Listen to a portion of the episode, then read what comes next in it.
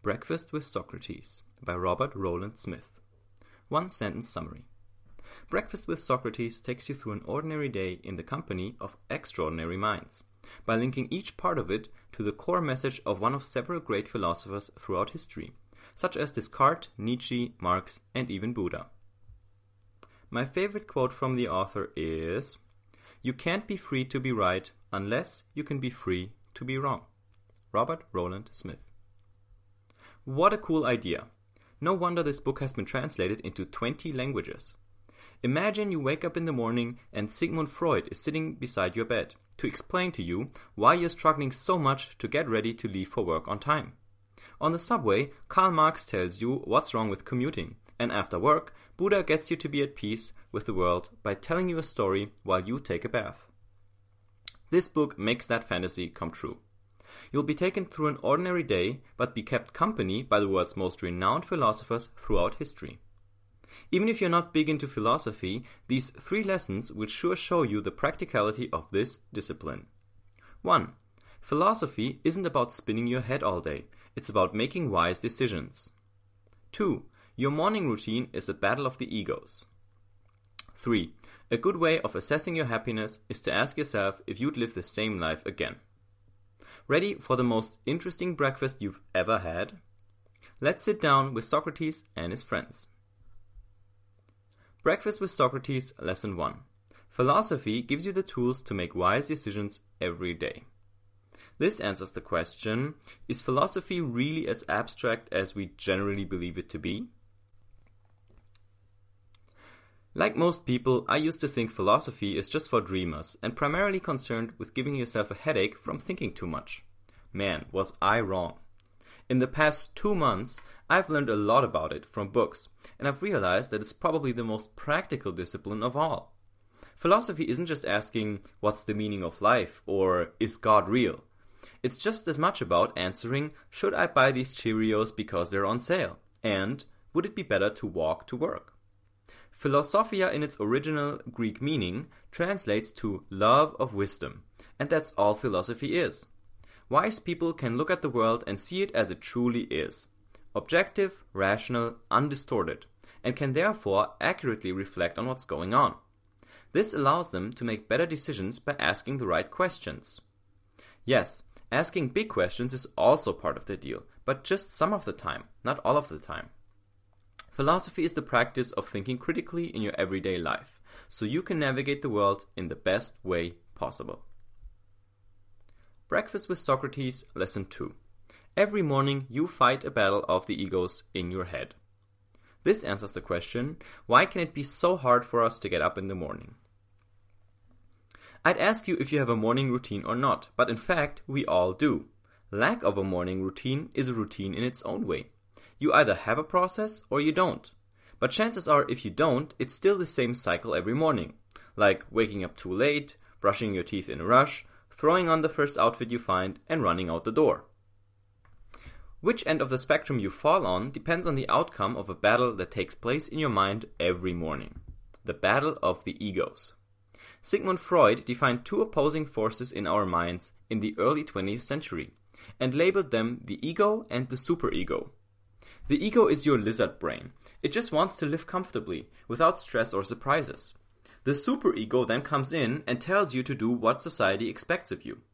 Naturally, these two tendencies clash, and whoever wins defines the progression of your morning. When you stop hitting snooze and climb out of bed, that's a superego win. When you're at the breakfast table with plenty of time to spare, that's a superego win. And when you arrive at work 10 minutes early because of it, exceeding your boss's expectations, that's also a superego win. Most of the time, when you get your ego to surrender to the superego and thus delay gratification, good stuff happens. Breakfast with Socrates, Lesson 3. You can find out how happy you are by asking yourself, would you relive every moment of your life in exactly the same way? This answers the question how can philosophy help us assess our happiness? But maybe the thought of pleasing your boss is depressing to you because you think working a 9 to 5 makes you miserable altogether. In that case, you would have gotten along great with Friedrich Nietzsche. For a number of years, he concerned himself with answering the question if I had to live this life over again, would I be able to stand it? He coined the doctrine of two worlds, which says that next to the real world, we all conjure a fantasy world in our minds, in order to escape from the boredom and depression of our real lives. These mass hallucinations of better partners, better work, more money, and fancier lives, however, are signs of weakness, he claims. To abandon the herd and live on our own terms, we must ditch the fantasies. It's the only way to see the world as it is, master our destinies, and start making them a reality. Nietzsche called people who do this supermen, whose those who embrace their nonconformity aren't afraid to be different and start living in a way that it make them happy to live every moment again in the exact same way. Would you relive every moment of your life in exactly the same way? The answer will tell you if you're a superman or woman. My personal takeaways from Breakfast with Socrates for 2017. This was a book I I think I found on Blinkist because otherwise I wouldn't have. I, I don't think I was I was stumbling around on Amazon for this one. I think it came through Blinkist.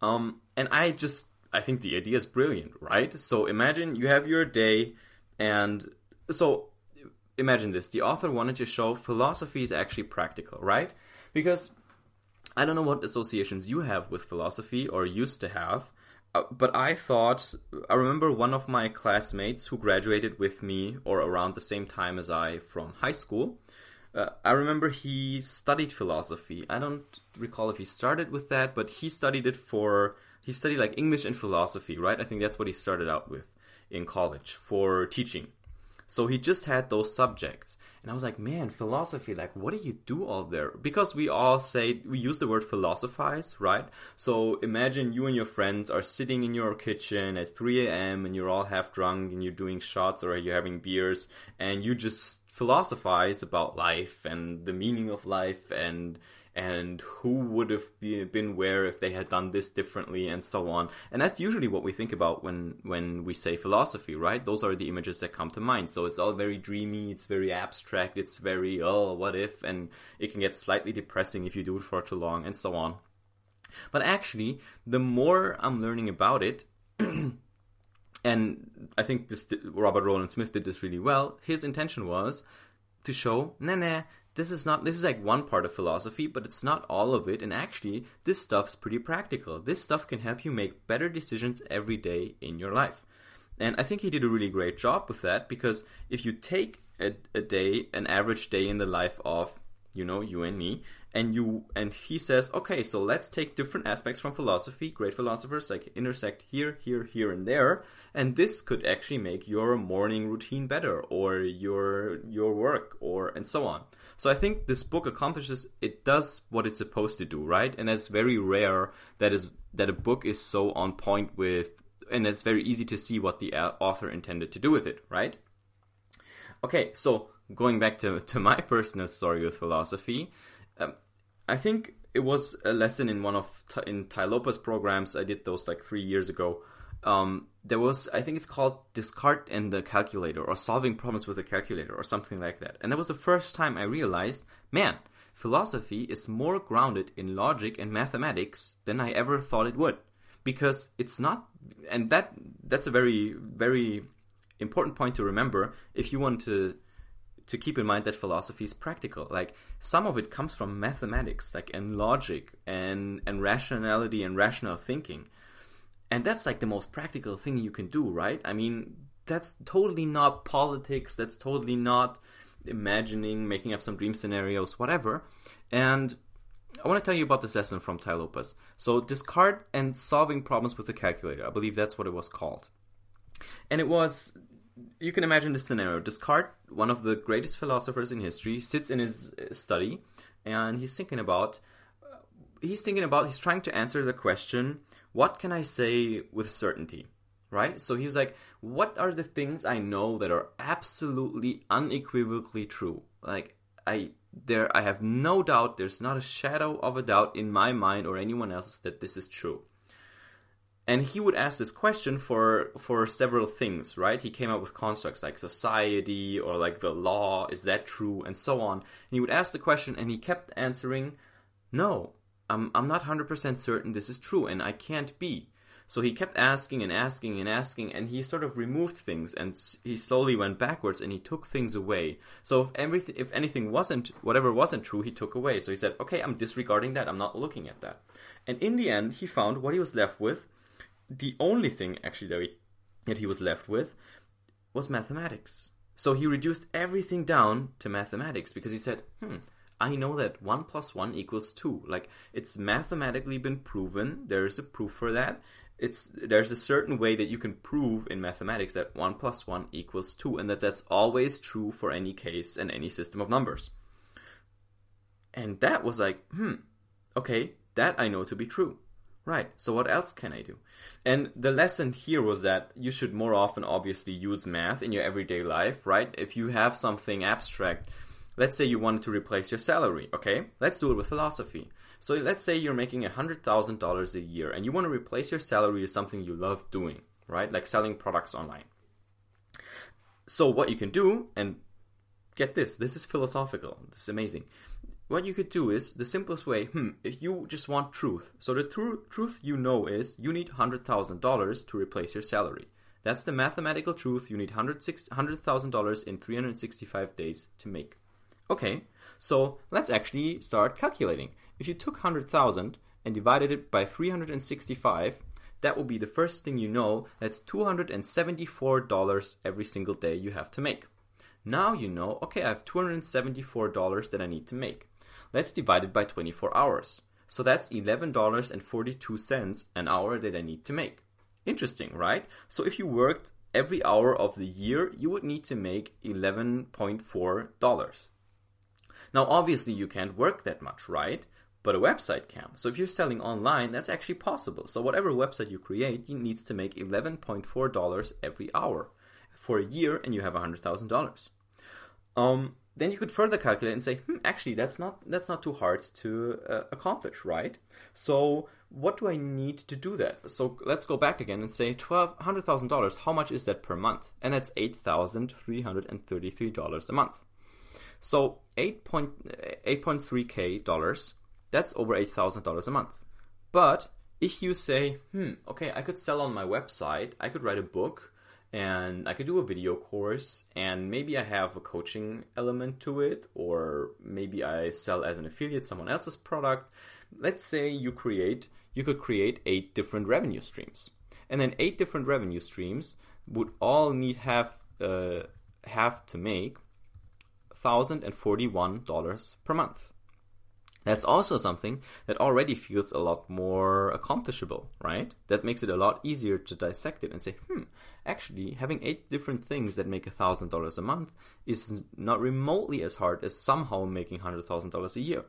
And then you could start breaking those revenue streams down again, right? If you divide those by 30 again, that's about $34 a day that every revenue stream needs to make, and so on.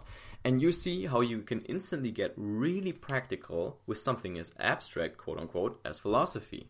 Uh, kind of amazing, right? So, actually, if you do math, the next time you do math, just remember it's philosophical, it helps you make better decisions, uh, it's rational, it's not abstract, and that's one of the ways in which philosophy can help you make your day better. Okay, I hope this example was a little enlightening. I know I usually go into the lessons, but for this one, I just I remembered this point and I figured it was really important. So again, uh, don't be afraid of philosophy. Don't be afraid to look into it more.